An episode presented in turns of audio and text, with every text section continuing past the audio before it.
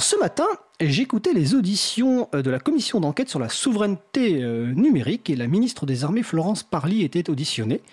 Le sénateur Pierre Ouzoulias a questionné la ministre sur euh, le fameux accord Open Bar Microsoft Défense dont on a déjà parlé dans cette émission, mais surtout le sénateur a indiqué qu'il souhaiterait avoir un retour d'expérience de la gendarmerie nationale sur sa politique logicielle libre incroyable hasard et vraiment un hasard, ça tombe bien car c'est notre sujet du jour. Nous avons en effet l'honneur de recevoir aujourd'hui la gendarmerie nationale, l'occasion d'avoir son retour d'expérience sur une migration à grande échelle vers le logiciel libre, donc de la bureautique jusqu'au système d'exploitation. Donc le représentant est le lieutenant-colonel Stéphane Dumont, chef de bureau IT, donc IT pour technologie de l'information, du service des technologies des systèmes d'information de la sécurité intérieure. Bonjour Stéphane Dumont.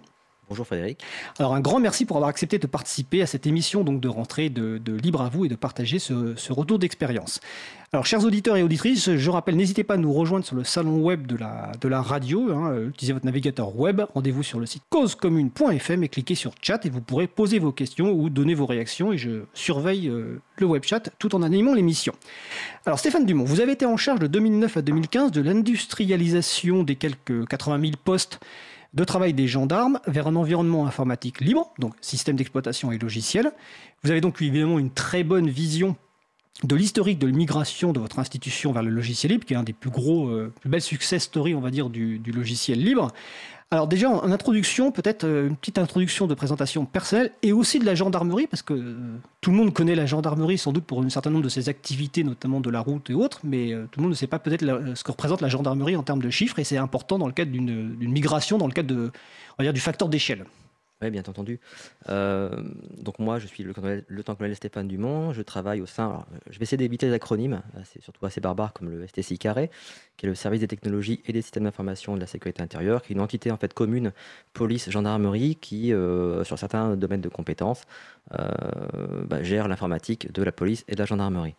Donc j'ai effectivement euh, mené la migration de euh, d'OS, enfin d'OS, de système d'exploitation propriétaire, vers le système d'exploitation libre. On y reviendra peut-être. Hein, voilà, on précisera à 100% en fait libre. Linux Ubuntu sur environ 73 000 postes informatiques sur les 80 000 que compte la gendarmerie. Alors, gendarmerie nationale, c'est 100 000 personnes d'actives et environ 30 000 réservistes. Donc ça fait quand même 130 000 personnes qui sont réparties sur environ 4 300 sites distants, en métropole comme en outre-mer, avec des débits réseau assez, euh, assez divers et variés, puisqu'on peut aller de la brigade à 5-6 euh, personnels euh, en milieu rural, avec un débit assez, limité, en passant par le site d'état-major central avec un tuyau assez, assez conséquent, et qui comprend environ 2000 personnes. Ce qu'il faut savoir, c'est que la migration vers le logiciel libre en gendarmerie, en fait, elle est intervenue au début des années 2000 parce qu'on a eu la, convergence de trois éléments. Trois éléments qui sont, euh, qui sont intervenus de manière simultanée et euh, qui ont conduit à cette migration euh, à grande échelle. tout d'abord, une contrainte budgétaire. Puisqu'effectivement, si, je, reprends la, célèbre phrase, si on n'a pas de pétrole, on a des idées. Enfin, quand on n'a pas de pétrole, on a, des idées. Effectivement, si on a du pétrole, ben, on a tendance à aller vers la solution de facilité qui constitue à acheter des solutions euh, du marché et puis euh, gagner en tranquillité. Donc il faut une contrainte budgétaire pour qu'on on se pose la question.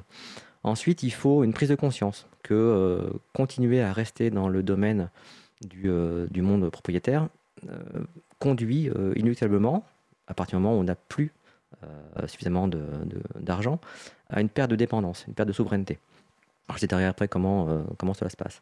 Et enfin, le troisième élément, et tout aussi important, il faut que euh, les, grands chefs, à commencer par le, DSI, donc le directeur des, euh, euh, des systèmes d'information, donc le patron de l'informatique et de l'IT en, règle générale, au sein d'une entité, d'un grand groupe, ainsi que le directeur général, soient à la fois promoteur, sponsor et vraiment en, soutien des équipes techniques pour que la, migration continue à se passer bien au, fil des années. Parce que vous le verrez, c'est quelque chose de, de très longue haleine. Euh, migration euh, logicielle libre. D'accord, on va justement en revenir en détail. Donc là, c'est début des années 2000. Est-ce qu'il y a une date précise de, de, réflexion ah. pour se donner une idée? Non, début des années 2000. En fait, ce qui s'est passé, c'est que euh, avant les années 2000, on avait un, réseau informatique qui, est, qui reliait uniquement les sites d'état-major, donc au niveau du département, de la région et le site central à, à, Paris. Et qui comprenait environ 10 000 personnes. Et c'est ces gens, enfin ces personnels avaient accès à de nombreux services informatiques, mais partout ailleurs, donc ces 90 000 autres personnels de gendarmerie, le maillage territorial principal de la gendarmerie, n'avaient accès à rien. Et bah, à un moment donné, on s'est posé la question de relier entre eux tous ces, tous ces personnels, toutes ces, ces brigades de gendarmerie, et on s'est rapidement aperçu que bah, le passage de 10 000 personnels avec environ 120 sites distants à 100 000 personnels avec 4 300 sites distants constituait un passage à l'échelle qui, euh, d'un point de vue budgétaire, si on restait sur la même solution propriétaire telle que l'utilisait avant euh, les années, le début des années 2000, conduisait, conduisait à une explosion en fait du, euh, du, coût. de, du coût, voilà, coût de licence directe, mais aussi les coûts induits par pas mal de, de, choses différentes. Donc à ce moment-là, on s'est, s'est posé la question, effectivement, on s'est dit, bon, bah, est-ce qu'on va engager l'argent pour continuer à, payer simplement pour avoir le droit d'exister, le droit de continuer à évoluer, euh, le droit d'être protégé aussi par les, euh, solutions propriétaires. Je ne remets pas en cause, hein, ça marche très très bien, c'est super efficace. En termes de sécurité euh, informatique, c'est aussi très très bien. Mais pour continuer à, vivre et évoluer dans le temps, il faut continuer à, payer. Et à un moment donné, ben, on n'avait pas assez d'argent, parce que le passage de 10 000 à 100 000 constituait un gap qui se chiffrait à l'époque en, dizaines de millions d'euros. Donc on a préféré investir différemment et euh, amorcer un, virage vers, euh, vers le logiciel libre. À commencer par le, euh, tout, ce qu'on appelle le back-office en fait en informatique, dont le côté serveur. Côté serveur. côté serveur, pour résumer. Euh, donc tout le côté serveur avec. Parce que c'était le côté sans doute peut-être le plus simple à gérer en termes de migration, parce que moins de personnes utilisatrices en fait. Exactement. Et puis on avait tous tout centralisé quasiment sur, euh, sur la plaque parisienne, donc on, a pu, on avait les compétences aussi pour ça, donc on a pu euh, investir sur des systèmes d'exploitation libres pour commencer, donc l'OS Debian pour pas le citer. Debian GNU Linux dont on a parlé déjà dans l'émission, alors je sais plus, je crois que c'était en avril ou mai 2019, mais en tout cas il y a un podcast sur le site de l'April et de Cause Commune. D'accord. Euh, puis les, bases de données. Alors à l'époque, c'était du MySQL. Maintenant, on est plus sur du PostgreSQL. Euh, et puis tous les logiciels en fait qui, euh, qui concouraient à ce back office, hein, côté, côté serveur. et puis à un moment donné, on s'est intéressé au poste de travail. Mais pour passer au poste de travail. Ah, attendez. Ah. Stéphane, juste avant de poursuivre sur le poste de travail, donc sur la partie serveur, déjà à l'époque, vous étiez quasiment très logiciel libre, donc avec une distribution donc Debian GNU Linux principalement. tout à fait. D'accord, ok. Et euh, toutes les piles logicielles en fait présentes sur ces serveurs étaient forcément euh, libres aussi. Donc euh, tous les serveurs d'application, serveur web, tout Exactement, ça, les bases de données, etc. Exactement.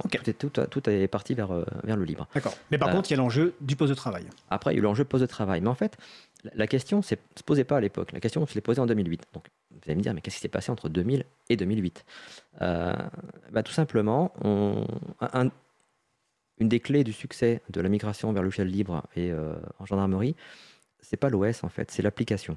C'est-à-dire qu'il faut à un moment donné donc c'est pas le système d'exploitation, mais c'est les logiciels utilisés au quotidien par les gens. Exactement, les logiciels utilisés au quotidien par les gens, qui, euh, pour ce que j'appelle le socle, euh, le socle commun, donc en gros euh, le navigateur web, le client de messagerie, la suite bureautique, le, lecteur multimédia aussi, voilà, tous ces, ces, outils qui sont utilisés au quotidien par, par, par, toute personne, en fait, quand on utilise un PC, tout simplement, ces outils-là étaient propriétaires. Et euh, pour continuer à, les utiliser, bah, il fallait euh, toujours payer un peu plus. Pour payer à chaque fois, à chaque mise à jour. tout à fait, c'est une forme de rente, hein, quelque part. Euh, pour bénéficier des mises à jour. Et, Ou de raquettes. Je préfère le terme de rente, voilà, vous comprenez aisément pourquoi. Mais c'est. Voilà, donc on, a souhaité sortir de, de, ces systèmes pour regagner notre indépendance et notre souveraineté vis-à-vis des, des, éditeurs. Et donc, ce qui est important de comprendre déjà, et je vous laisse poursuivre, c'est que ce n'est pas le choix du logiciel libre pour le logiciel libre, c'est le choix du logiciel libre comme outil de bon, réduction de coûts, mais aussi de, récupération de la souveraineté dont vous avez parlé tout à l'heure, de la, de la maîtrise et de la réduction de la dépendance. Tout à fait, parce qu'en fait, on s'est aperçu, pour mener cette stratégie de, de retour à une forme d'indépendance, qu'il fallait mettre en place à la fois une centralisation poussée au niveau de la plaque parisienne. Donc en gros, on récupérait toutes les compétences, on a récupéré les ressources humaines aussi nécessaires à cette migration. On a récupéré euh, également euh, les données. Voilà, on les a toutes remises en, centrale. on a récupéré aussi la gestion des applications, parce que certaines applications ont été développées localement. Donc ça, on s'est aperçu rapidement que cette forte hétérogénéité était difficile à gérer par du logiciel libre et qu'il fallait centraliser absolument les applications pour réussir la migration. Et donc je suppose que l'idée c'était que sur le poste de travail, d'avoir des applications légères, type navigateur web, qui permettraient de se connecter à des serveurs. Et l'idée c'était de, rendre tout modulaire en fait. C'est-à-dire que chaque euh, brique logicielle, chaque pile logicielle employée euh, devait être respectueuse des normes et standards et être modulaire. C'est-à-dire qu'au niveau interopérabilité, devait euh, c'est un peu un jeu de Lego en fait quelque part. C'est-à-dire qu'à un moment donné, si j'ai une brique qui me plaît pas, pour la changer avec une, par une autre. on peut la changer par une autre. Et pour arriver, enfin pour pour arriver à, parfaire cette stratégie, en fait, cette volonté-là, bah, le logiciel libre en fait, est le mieux placé parmi l'ensemble des, logiciels pour pouvoir euh, euh, satisfaire ce, besoin. Alors les progiciels ne sont pas non plus écartés, hein, puisqu'on a des progiciels qui comprennent...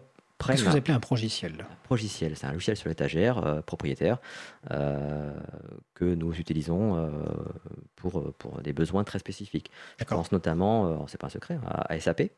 Euh, qui est notre progiciel de, gestion intégrée, donc pour tout ce qui est euh, gestion des, personnels, de l'organisation et euh, même maintenant de la solde, qui est un progiciel, certes, donc pas libre, donc on est dépendant des montées de version notamment, on continue à payer effectivement pour, pour ça, mais qui s'est adapté à notre écosystème et à cette stratégie justement de respect des normes et standards. Donc on a un client léger euh, basé sur euh, le logiciel Mozilla Firefox euh, qui permet d'accéder à SAP, alors que ce n'était pas le cas au moment où on a fait le choix de passer d'Internet Explorer à Mozilla Firefox notamment donc c'est le fournisseur qui s'est adapté à vos exactement, Exactement, et pas l'inverse. Et ce qui permet quand même de préciser quand on parle donc de la migration de, de la gendarmerie nationale vers le logiciel libre que c'est pas donc du 100%, même si on y reviendra.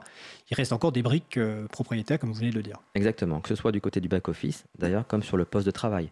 D'accord. Euh, je pense à l'antivirus, bon, on va un peu déflorer le sujet, mais euh, notamment l'antivirus, c'est un antivirus qui est propriétaire. D'accord. Alors dans la, dans la, démarche de migration, notamment du poste de travail, vous avez commencé par la partie, bah, les logiciels dont vous avez, avez parlé tout à l'heure, donc la bureautique et le courrier alors finalement. Exactement. Euh, les quatre logiciels en fait euh, les quatre, mentionnés, voilà. Donc, c'était à l'époque, c'était quoi? C'était OpenOffice? Alors, on a commencé effectivement par OpenOffice, par Mozilla Firefox, par Mozilla Thunderbird comme client messagerie, et euh, bon après c'est VLC comme lecteur et multimédia. Voilà. ça a été les quatre briques de base, sachant qu'on se base aussi sur le, alors j'allais dire LibreOffice, euh, lapsus révélateur, effectivement, à l'époque OpenOffice, pour euh, notre logiciel de rédaction de procédure, qui est en fait euh, une surcouche Java qui sert d'interface utilisateur et qui permet de pré-remplir des, des, templates, enfin des, des modèles de documents, de procès-verbaux en l'occurrence, grâce à un, justement au format ouvert. Je vois un magnifique poster euh, en, face de moi avec marqué format ouvert pour quoi faire. Mais effectivement, on est basé sur l'open le, document, le format open document. Qui est un format ouvert normalisé par l'OASIS et qui est notamment utilisé par euh, OpenOffice et LibreOffice maintenant. Tout à fait. Voilà. Vous avez employé un mot important, c'est normalisé en fait. À partir du moment où on respecte la norme et standard, effectivement, de facto, on devient interopérable et on, c'est gage de gage d'indépendance. Et à partir du moment où les, les, éditeurs de, de, logiciels, qu'ils soient propriétaires ou libres, euh, implémentent correctement le standard, ce qui n'a pas forcément été le cas, par exemple, du standard de Microsoft au XML, où les implémentations n'étaient pas forcément conformes complètement à la, entre guillemets, à la norme. Tout à fait. Et puis, on pourrait revenir sur la façon dont la norme a été obtenue, mais c'est un autre, autre sujet. Euh, combien de temps a pris cette partie euh, migration, on va dire, vraiment de la première phase, et quel était le travail d'accompagnement des, des, personnes utilisatrices, et comment les gendarmes ont, ont pris cette migration, en fait? Alors, on a pris le temps. Voilà. L'idée, c'est quand même. Euh, c'est un mot important, ça. Ouais. on a pris le temps. On a vraiment pris le temps. C'est une, démarche de migration vers le logiciel libre qui a pris euh, une bonne quinzaine d'années. une bonne quinzaine d'années pour arriver au, stade actuel euh, de 77 000, enfin 73 000 pardon, postes Linux Ubuntu et quasiment tout notre, tout notre back-office sur, sur du logiciel libre. on a commencé en 2004 de mémoire par mettre des premières touches. on a commencé par le, le client de messagerie puisqu'effectivement, on avait ouvert la fonction messagerie à l'ensemble de nos utilisateurs.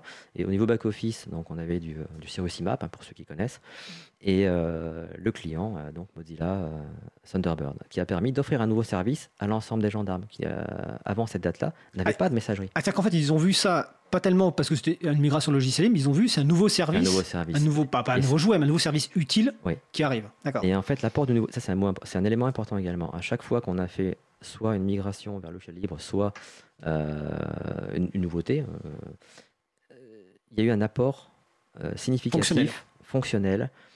pour le travail du gendarme au quotidien. Donc Thunderbird est arrivé avec l'arrivée de la messagerie interpersonnelle et organique, donc en gros la messagerie de commandement et la messagerie personnelle, euh, au profit de l'ensemble des gendarmes. Et ça, c'était une grosse nouveauté. Alors il a fallu convaincre effectivement ceux qui étaient qui avaient déjà une, messagerie de rester pendant un temps sur un logiciel propriétaire. et puis la, migration s'est faite au, fil des années vers, vers Mozilla Thunderbird. Donc ça, c'est la première étape. Ensuite, je, crois que c'était en 2006, mais j'en suis, suis moins sûr maintenant, on a migré le, navigateur web. Donc on est passé sur Mozilla Firefox. Et là encore, on est arrivé avec une nouveauté fonctionnelle. Simplement l'accès à Internet, de manière un peu filtrée quand même, puisqu'on ne fait pas n'importe quoi lorsqu'on est gendarme sur Internet, euh, de manière filtrée, l'accès à Internet depuis le poste de travail. Chose que n'avaient pas les gendarmes auparavant. Et pour ça, ils étaient contraints de passer par le navigateur Firefox. Donc euh, je vous garantis qu'en une semaine, euh, oui, l'adoption a été faite. L'adoption a été rapidement, enfin même très rapidement faite. Et à chaque fois, il a fallu trouver un, apport fonctionnel, une nouveauté, qui a permis de favoriser l'acceptation et la conduite du changement par, par, par tous nos gendarmes. Alors, toute cette migration, mais je voulais se penser, c'est une question, toute cette migration a été faite uniquement avec des, des, services, enfin du personnel interne, ou est-ce que vous avez fait appel à des prestataires? Non, c'est essentiellement de, euh, de l'internalisation. D'accord. Pareil pour. Euh, c'est bien d'externaliser, mais euh, quand on externalise, généralement, c'est qu'on est pris par le temps ou qu'on n'a pas les compétences pour le faire soi-même. Et quand on a une stratégie de, souveraineté, d'indépendance, il y a quand même un minimum à internaliser pour pouvoir rester maître de ce qu'on considère comme le cœur même du, système d'information. Donc c'est le cas pour tout ce qui est back-office quasiment. Euh, et pour ce qui est poste de travail, euh, effectivement, euh, ça a mis un petit peu de temps, mais maintenant on a internalisé la compétence. Et je ne vous cache pas que pour gérer environ 80 000 PC, dont 7000 Windows quand même, hein, parce qu'on n'est pas dogmatique, on est pragmatique en gendarmerie. Donc on a quand même conservé une part de, de Windows, réduite à sa plus simple expression. Le, on a trois personnels en centrale. Voilà. Qui gèrent le poste de travail, qui l'administrent, qui le, qui le mettent à jour, qui, qui poussent les, euh, mises à jour euh, par le réseau euh, de, la gendarmerie. D'accord. Alors, donc ça, c'est la période, les quatre fameux logiciels phares. L'environnement, les sites d'exploitation restent Windows. Oui, toujours Windows. Et après, il y a l'étape, on va dire, supplémentaire, qui est de migrer vers un système d'exploitation entièrement logiciel libre, ou en tout cas le plus possible, entièrement logiciel libre. Et donc là, vous, vous faites le choix, alors euh, vous allez nous expliquer pourquoi, de partir sur une distribution donc, qui s'appelle euh, Ubuntu. Euh, alors que vos serveurs, je le rappelle, sont sous Debian et GNU Linux. Donc sur le poste de travail, par contre, vous partez sur Ubuntu. Alors quelle est la, raison rationnelle pour ce choix? Avant de répondre à votre question, je vais revenir sur un élément aussi important, c'est que euh, en 2008, on s'aperçoit, en établissant, euh, grâce à un logiciel libre d'ailleurs, dans lequel nous étions euh, partie prenante de la communauté, donc le logiciel OSS Inventory, qui est un logiciel d'inventaire et déploiement de, de parc informatique, enfin sur le parc informatique.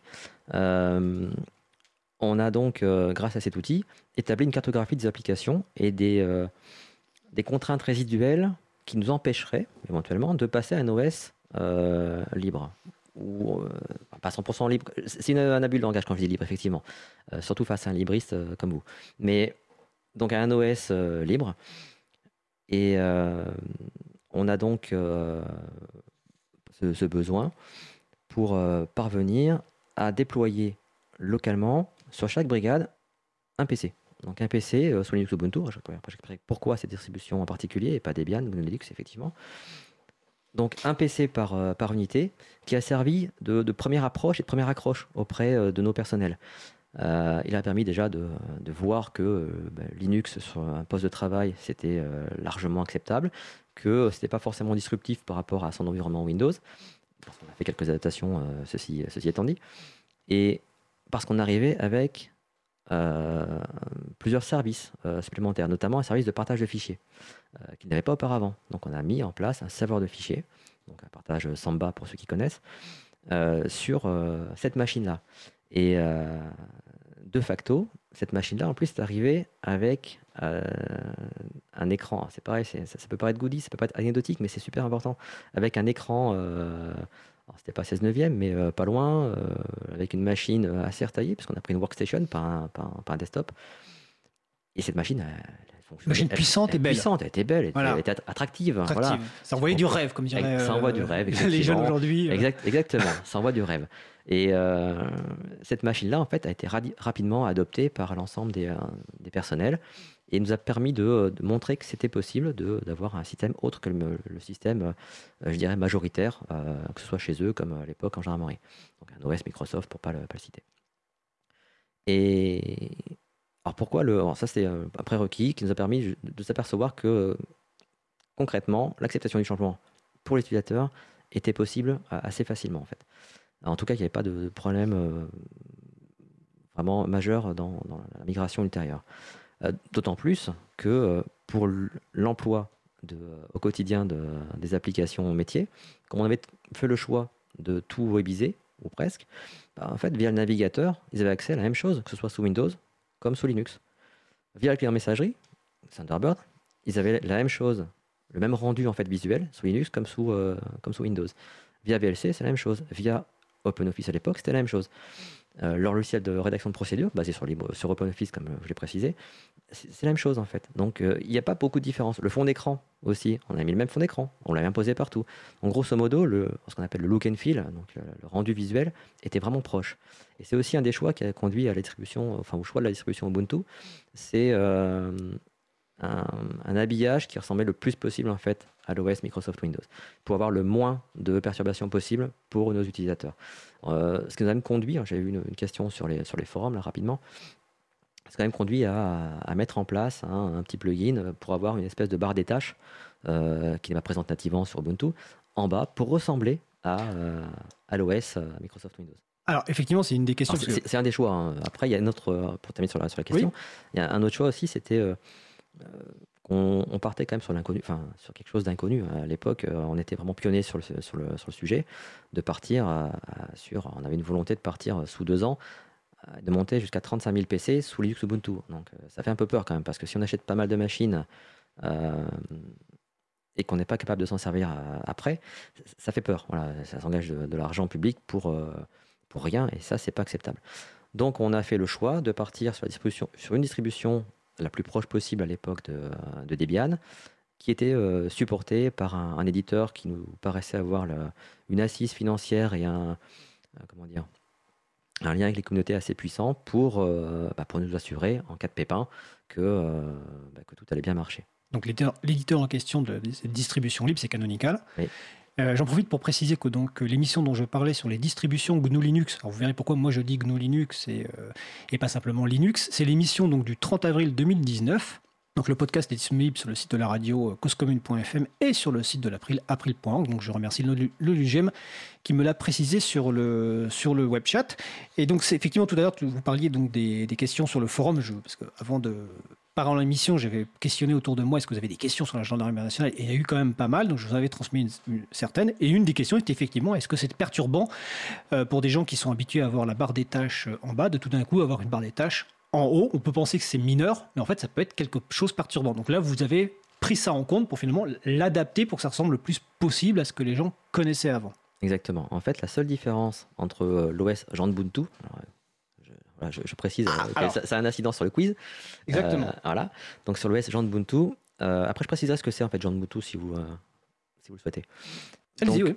Donc l'OS Jean Ubuntu, on a essayé de l'adapter, à cette distribution Linux Ubuntu en l'occurrence, pour qu'elle soit la plus euh, en phase avec euh, ce que les utilisateurs avaient euh, l'habitude d'utiliser, donc l'OS Microsoft Windows XP à l'époque. Et donc ce qui a conduit à cette nouvelle barre des tâches, ce qui a conduit également à mettre en place des applications communes, donc ça j'en ai déjà parlé. Et en fait, la seule différence notable pour l'utilisateur final, la seule chose que les techniciens de proximité, euh, techniciens IT de proximité avaient expliqué à nos utilisateurs, c'est simplement au niveau euh, de l'explorateur de fichiers. Donc on n'était plus sur l'Explorer Windows, mais sur Nautilus, pour ceux qui connaissent. Donc sur Nautilus pour sur Linux Ubuntu. Et que ça changeait un petit peu fondamentalement, parce qu'il n'y avait plus le C2 points, le D2 points, le E2 points, les partages réseau un peu à la sauce Microsoft, mais qu'on avait bah, simplement un, slash home pour, pour les initiés. Euh, et, quelque part une façon d'ordonner euh, ces, données euh, assez simple en fait et assez intuitive. Et en deux heures sincèrement en deux heures l'appropriation de Linux Ubuntu sur, par, nos personnels a été réalisée par, par personnel. il y a une formation d'une demi-journée qui a été organisée au niveau national sur la suite bureautique en l'occurrence, parce qu'effectivement, c'est pas tout à fait pareil. Donc à l'époque, euh, en plus, OpenOffice n'était pas, pas aussi mature qu'actuellement les euh, LibreOffice.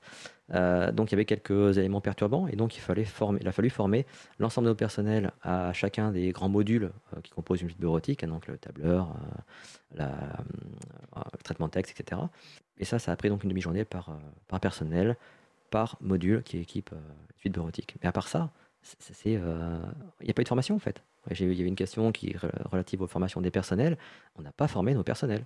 Voilà, ça s'est fait naturellement dans la continuité de, euh, euh, dans la continuité en fait, tout au long des, euh, années de, cette migration. D'accord. Migration sur la, durée, ce qui peut expliquer aussi cet aspect. On va faire une petite pause musicale. Nous allons écouter, alors je cherche, ah oui, Musica Libre par San Blas Posse et on se retrouve juste après. El creador necesita su estatuto de trabajadores.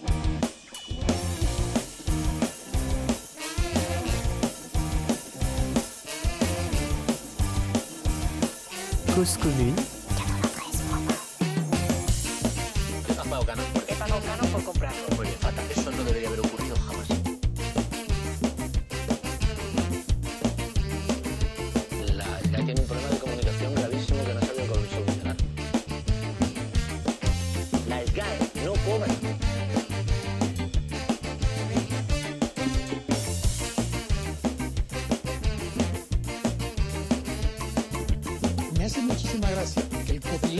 empiece por querer hacer la cultura gratis y no lo pisos,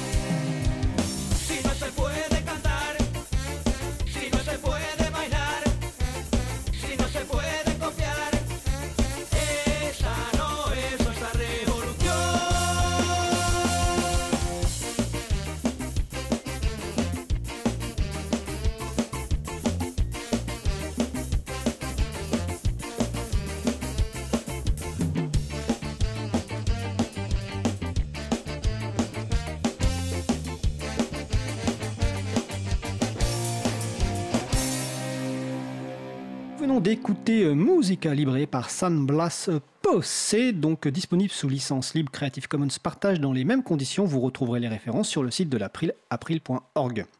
Vous écoutez l'émission Libre à vous sur Radio Cause Commune 93.1 FM en Ile-de-France et partout ailleurs sur le site causecommune.fm. Nous allons poursuivre notre échange euh, avec Stéphane Dumont sur la migration de la gendarmerie nationale et je vais prendre quelques questions que je vois sur le, salon web. Alors je vais même en profiter pour préciser que pour cette saison 3 de Libre à vous, vous pouvez également nous appeler. Un numéro de téléphone 09 50 39 67 59. Je répète 09 50 39 67 59. Si vous appelez, vous tomberez sur Patrick en régie. Vous pourrez euh, poser une question ou simplement réagir. Donc n'hésitez pas. Ou sinon, vous venez sur le web chat de la radio, donc sur le site causecommune.fm. Alors je vais prendre justement quelques réactions, quelques questions qui sont sur le chat. Alors j'ai une réaction donc de cousine qui dit que les migrations informatiques intéressent de nombreuses entreprises. C'est souvent une période d'implication forte pour les salariés selon leur métier. Cela crée de la dynamique. Euh, Marie-Odile qui dit que cette migration s'est faite de manière très intelligente et c'est une belle façon d'investir euh, l'argent public. Et elle espère que vous pourriez faire des émules dans d'autres ministères, euh, notamment l'éducation nationale. Je plus que Marie-Odile aimerait bien que vous passiez dans l'éducation nationale, Stéphane Dumont. une question de Debla. Alors, une question sur le matériel. Effectivement, parce que là, on, parle on a parlé du logiciel. Donc, comment le choix des matériels annexes s'est articulé dans cette migration? Typiquement, comment des matériels comme des photocopieurs avec des drivers euh, uniquement Microsoft sont intégrés donc dans le système d'information de la gendarmerie nationale? Donc Stéphane Dumont. Il y a plusieurs questions dans, la question, en fait. Il y a plusieurs réponses à apporter. Tout d'abord, on a une vision assez jacobine en gendarmerie de euh, la gestion du matériel. Donc, en gros, je l'ai répété, on centralise pas mal de choses, et euh, notamment le droit d'acquisition et d'achat de matériel. Euh, que ce soit le matériel principal, le PC, voilà, où euh, c'est une commande centralisée qui est faite par, euh, par le, service dont, je dépends, et qui achète plusieurs dizaines de milliers de PC chaque année, et ces PC doivent être compatibles avec l'OS Linux Ubuntu dans euh, la dernière version LTS, puisque on l'a pas abordé, mais alors LTS, cest à dire le, long term long term support, donc supporté sur le long terme, donc plusieurs Exactement. années. Support pendant 5 ans, ce qui est important pour un, pour un grand compte, parce qu'on on a besoin de stabilité et pas forcément euh, d'évolution fonctionnelle tous les 4 matins. Euh, le, principe principal, c'est d'avoir de, de, la stabilité. Donc, euh, matériel principal, le PC, mais également les matériels annexes où euh, on a à la fois une, chance, dans notre chance, une chance et un malheur, c'est que on est soumis au, euh, au marché, public. Tout à fait.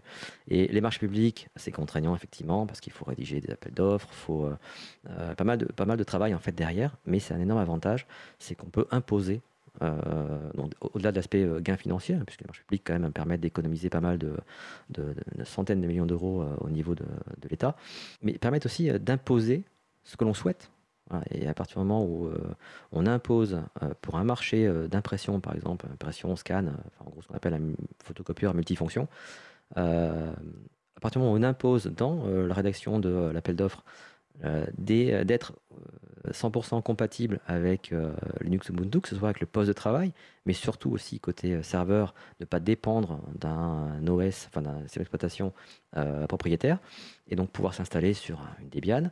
Eh bien, les, les, grands groupes qui, répondent, s'ils répondent à côté de la plaque, ben, ils ne sont pas sélectionnés tout simplement, et on a toujours eu des, euh, grands groupes qui ont répondu euh, présents et qui se sont adaptés face à nos euh, spécifications qui sont toujours d'être, ce que je disais, un respect des normes et standards et puis capacité de modularité et d'interchangeabilité, d'interopérabilité avec l'ensemble de nos systèmes d'information.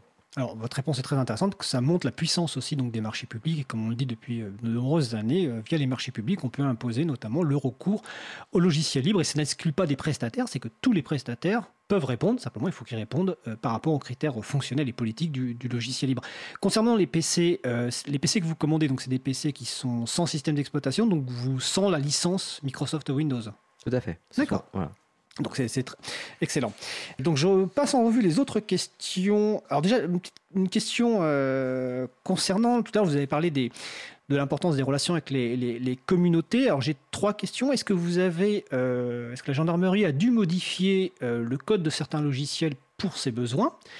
Et est-ce que vous avez des relations avec les communautés de certains de vos, de, vos logiciels? Est-ce que vous contribuez Et dernière question, est-ce que dans les outils internes que vous avez que vous développez, je suppose en interne, est-ce que vous avez certains que vous avez déjà libérés sous licence libre ou est-ce que c'est prévu? Trois questions pour faire le lien avec les communautés, on va dire. Tout à fait. Euh, pour reprendre la question euh, sous l'angle euh, ce qu'on développe. Alors, en fait, on développe pas grand-chose. On est surtout des, enfin, côté poste de travail, hein, j'entends, d'accord? On intègre beaucoup de beaucoup de choses, mais on développe pas beaucoup. Par contre, indirectement, en fait, comme on prend contact avec les, les communautés, euh, je pense notamment à Mozilla Firefox, hein, on a des contacts récents d'ailleurs, euh, qui sont, sont, intéressés, fortement intéressés par notre retour d'expérience également, euh, avec VLC, puisque on a notamment pas mal de, de vidéoprotection en fait, ou de vidéosurveillance dont les, vidéos sont saisies dans un cadre judiciaire qu'on doit exploiter. Et souvent, le logiciel qui permet de lire le flux vidéo est propriétaire voilà, et ne fonctionne que sur un OS propriétaire. Donc ça nous met un peu, parce qu'on n'a pas beaucoup d'OS propriétaires en gendarmerie. Donc pour ça, on essaye généralement d'ouvrir le flux vidéo par VLC, mais parfois VLC n'arrive pas à lire ce flux vidéo, simplement pas parce qu'il ne le peut pas, mais parce que la ligne de, commande en fait qui est passée euh, ne correspond pas.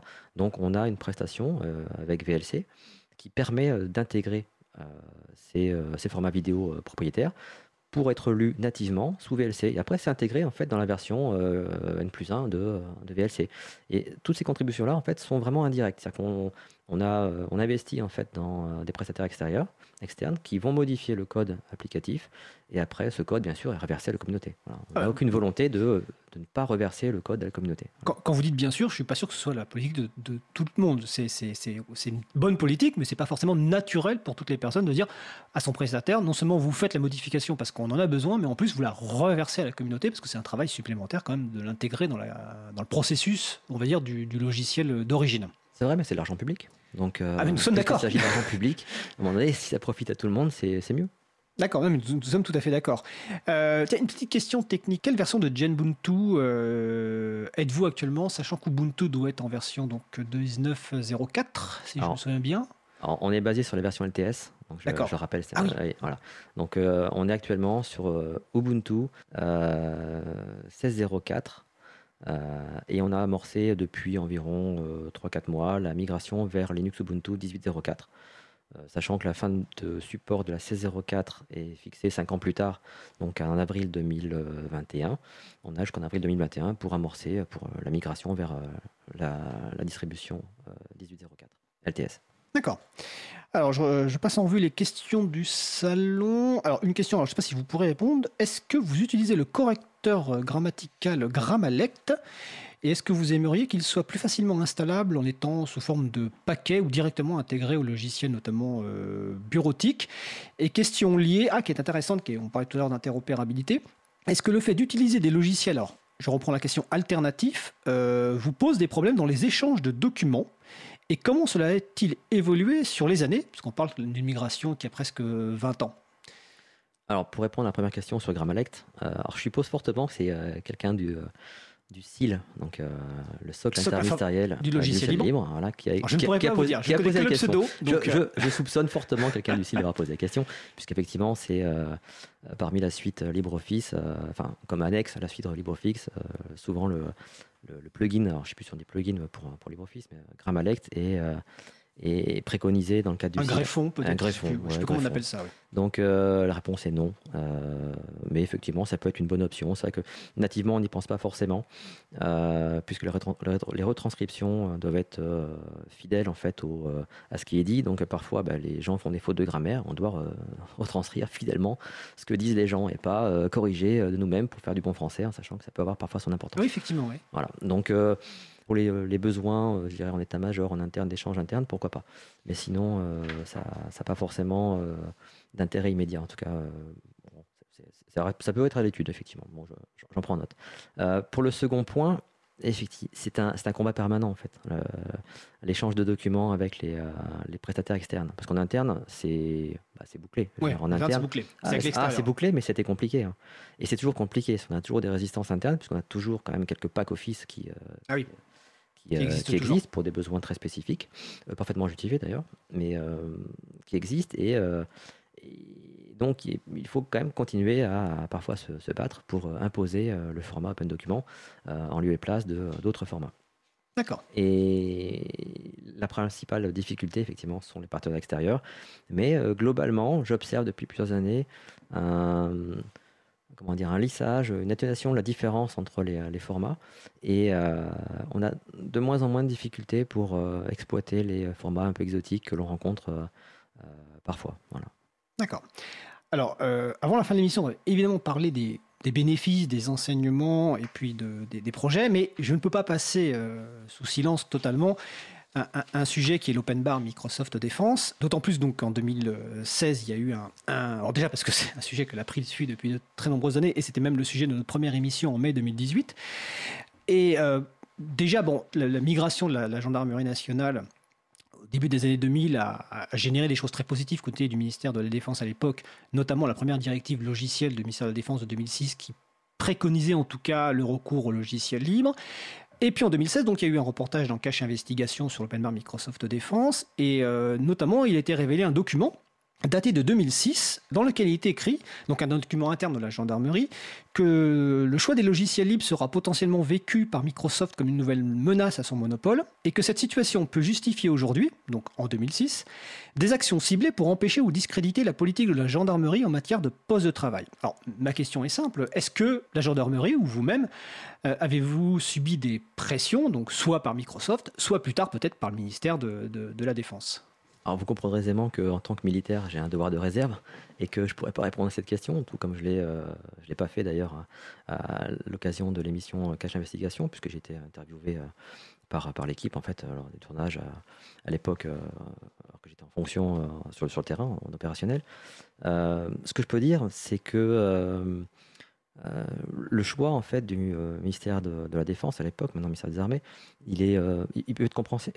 Je peux le comprendre. C'est-à-dire qu'à un moment donné, il y a, un choix qui, est fait bah, de continuer à utiliser des produits qui sont fonctionnellement satisfaisants. Et bah, à partir du moment où on, décide de continuer dans, cette, démarche, bah, ça a du sens d'avoir un, contrat dit open bar.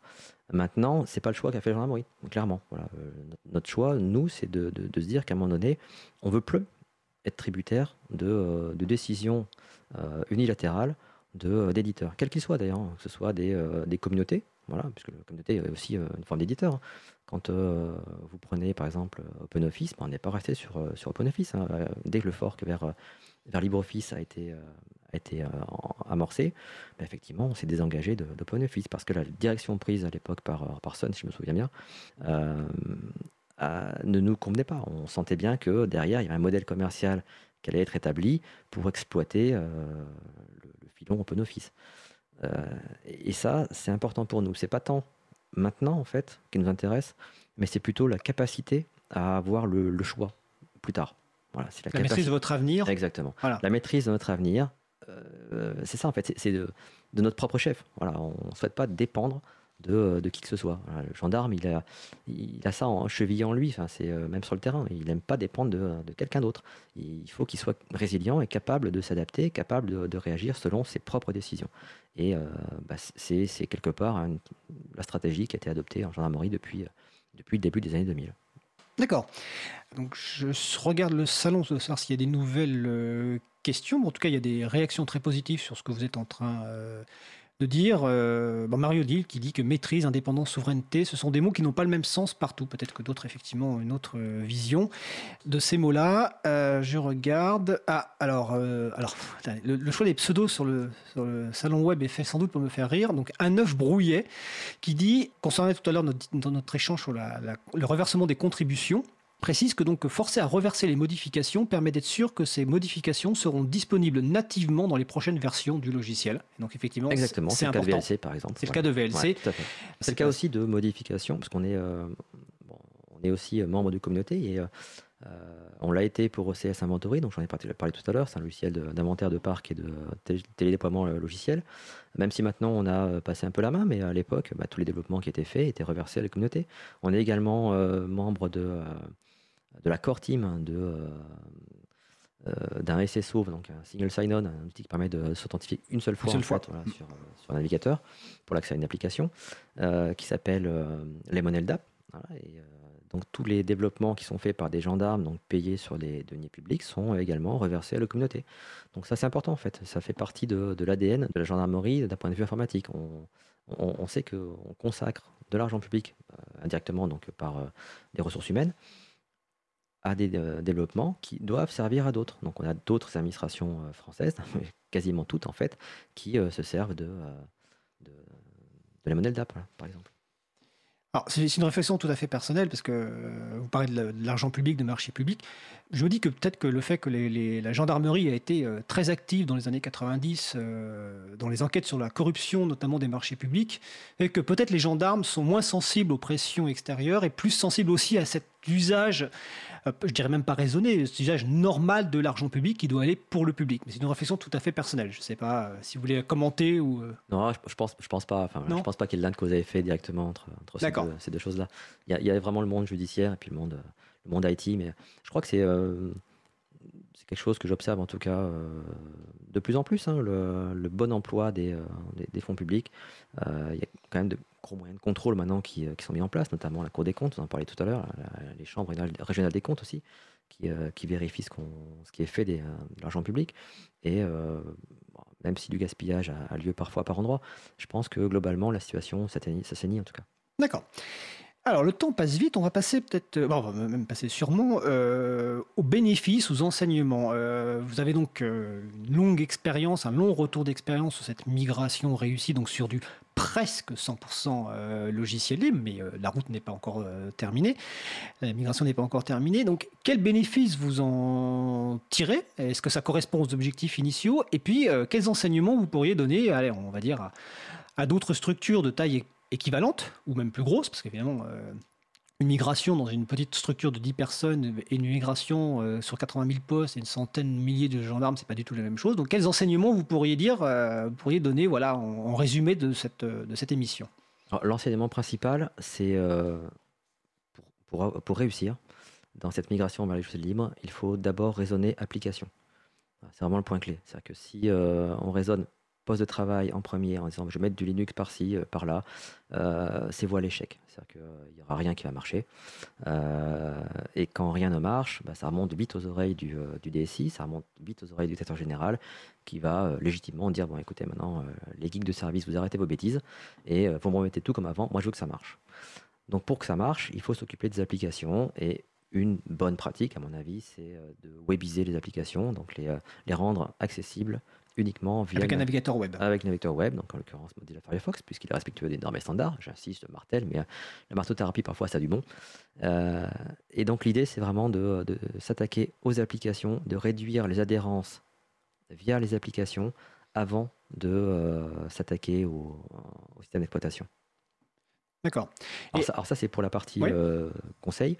Maintenant, la partie bénéfice, euh, je pourrais vous citer des, euh, chiffres. Euh, citer des chiffres, non, j'adore les chiffres. ouais, je pourrais le faire. C'est important quand même. Je pourrais le faire, mais c'est dans la presse, c'est documenté. J'ai vu le, le, post de ZDNet ce matin là, qui, qui, faisait référence à quelques, quelques présentations qui ont déjà effectuées par le passé, où on parle de 2 millions d'euros économisés chaque année, ne serait-ce que pour les, les licences postes de travail. Mais je dirais que ça, c'est la, la partie émergée de l'iceberg. Euh, parce que derrière, en fait, il y a, des tas d'autres bénéfices. J'ai parlé de centralisation. Euh, cette centralisation poussée permet d'économiser des ressources humaines et rebasculer en fait sur le terrain des gendarmes qui euh, auparavant étaient liés, enfin dédiés à l'informatique. On a estimé que, enfin, n'a pas estimé, c'était, il y a eu un rapport là-dessus. environ 35% des ressources humaines techniques ont été reventilées sur, sur le terrain grâce à cette migration vers le logiciel libre. Enfin, grâce à cette centralisation, en tout cas, de la compétence technique. Maintenant, comme autre bénéfice, je dirais qu'il est, euh, difficilement quantifiable. C'est justement la, capacité à, rester indépendant. C'est vraiment le maître mot de. S'il n'y a qu'une seule chose que les auditeurs euh, devraient revenir, c'est ça en fait, c'est la, capacité à avoir le choix. C'est à un moment donné, euh, si on n'est pas d'accord avec la direction prise par tel ou tel logiciel, enfin éditeur de logiciel, ben, qu'on soit capable d'avoir le choix et un choix pas contraint par des considérations strictement pécuniaires, mais simplement par notre, euh, euh, notre désir de, euh, de, continuer vers telle ou telle direction en fonction de nos souhaits fonctionnels. D'accord. Et si vous avez un message à faire passer au sénateur Pierre Ouzoulias et puis aux membres de la commission de la souveraineté numérique. Est-ce qu'il y en a un bah, on, reste bien évidemment à disposition, à disposition. à disposition. pour pouvoir en discuter assez longuement, parce que là je vois que le temps est passé très très vite, que euh, bah, j'ai pas dit le quart de la moitié de ce que je pourrais dire sur le sujet, et que naturellement bah, je suis enclin à rencontrer à toute personne qui souhaiterait euh, bénéficier de notre retour d'expérience sur le sujet. de toute façon, on, aura l'occasion de vous réinviter pour euh, reparler de, ce sujet et puis de, parler de ce que vous vouliez parler et que vous n'avez pas eu l'occasion d'aborder, ou peut-être même de, sous forme de débat avec d'autres structures euh, de même taille ou de parler de migration. En tout cas, bon, c'est très, très très intéressant. Puis je vous remercie encore une fois de ce, retour d'expérience, qu'en 2016, vous n'aviez pas pu parler pour la télévision, bah, pour cause commune, vous pouvez parler. Je vérifie quand même sur le salon web s'il y a des questions ou des remarques. En tout cas, il y a pas mal de félicitations pour cette action de la, de, la, gendarmerie nationale et cette migration sur, euh, sur le long terme. En tout cas, bah, écoutez, Stéphane Dumont, euh, grand. Ah, il y a des cris. Voilà, merci la gendarmerie, voilà quelqu'un qui. c'est toujours, agréable à, entendre, effectivement. Et euh, je enfin, au-delà, de ma simple personne, euh, en fait, euh, moi, je suis, je suis qu'un maillon de la, chaîne. Hein. J'ai vécu, j'ai piloté l'industrialisation uniquement de la partie poste de travail, mais pour tout le reste, en fait, c'est une équipe entière, enfin des équipes entières qui ont travaillé et œuvré en la matière et euh, qui ont eu l'appui, j'insiste aussi, des différents euh, DSI, donc patrons d'informatique de la gendarmerie, ainsi que des différents directeurs généraux qui se sont succédés au fil des années tout au long de cette migration. Et ça, c'est primordial aussi. C'est-à-dire effectivement, le, soutien de la hiérarchie dont vous parliez tout à l'heure euh, est fondamental. Il est fondamental. Il est fondamental pour éviter euh, bah, des retours arrière parce que des choses ne fonctionnent pas ou parce que euh, d'un point de vue financier ça passe pas ou parce qu'on n'a pas les RH, parce que ça prend du temps, parce que les gens râlent, parce que, parce que, parce que plein de choses en fait. D'accord. Il faut avoir foi en fait en, la stratégie et, et, conserver cette ligne directrice quoi qu'il advienne en fait. Bah, c'est une très belle conclusion. Patrick Henry vient de me dire qu'on a eu un appel téléphonique avec une question d'une personne. Et la question portait sur la prise en compte donc, de l'accessibilité au niveau donc, du système d'information de la gendarmerie nationale. Donc je redonne la parole à Stéphane Dumont. Effectivement, ça a été pris en compte, puisqu'avec le euh, référentiel général d'accessibilité pour les administrations, donc le, V3, depuis 2015, on a euh, pris en compte euh, la situation de handicap visuel euh, pour euh, refondre un peu les applications euh, nos applications web centrales. Mais pas uniquement, puisque depuis 2018, c'est assez récent, on aurait pu le faire plus tôt, mais on avait quand même pas mal pris par d'autres sujets. en 2018, on a développé, mis en place un, poste de travail informatique accessible. Alors c'est un poste Ubuntu, bien entendu, qui dispose d'outils adaptés, donc un retour vocal, un zoom par loop, un curseur cible, une inversion des couleurs par exemple, qui permet au personnel en situation de handicap visuel d'utiliser le PC euh, à disposition par l'administration, sans avoir à acquérir un PC un peu, un peu spécial. D'accord. Bah, merci pour cette euh, réponse et on remercie la personne qui nous a appelé pour euh, poser cette excellente question. Je remercie donc de nouveau Stéphane Dumont, donc, qui est chef de bureau IT, donc technologie de l'information, du service des technologies et des systèmes d'information de la sécurité intérieure et qui a fait partie de l'équipe de qui a mené cette migration du, de la gendarmerie, gendarmerie, nationale vers le logiciel libre. Migration évidemment euh, qui se poursuit. Écoutez, merci, Stéphane et bonne merci journée. À vous. Merci à vous.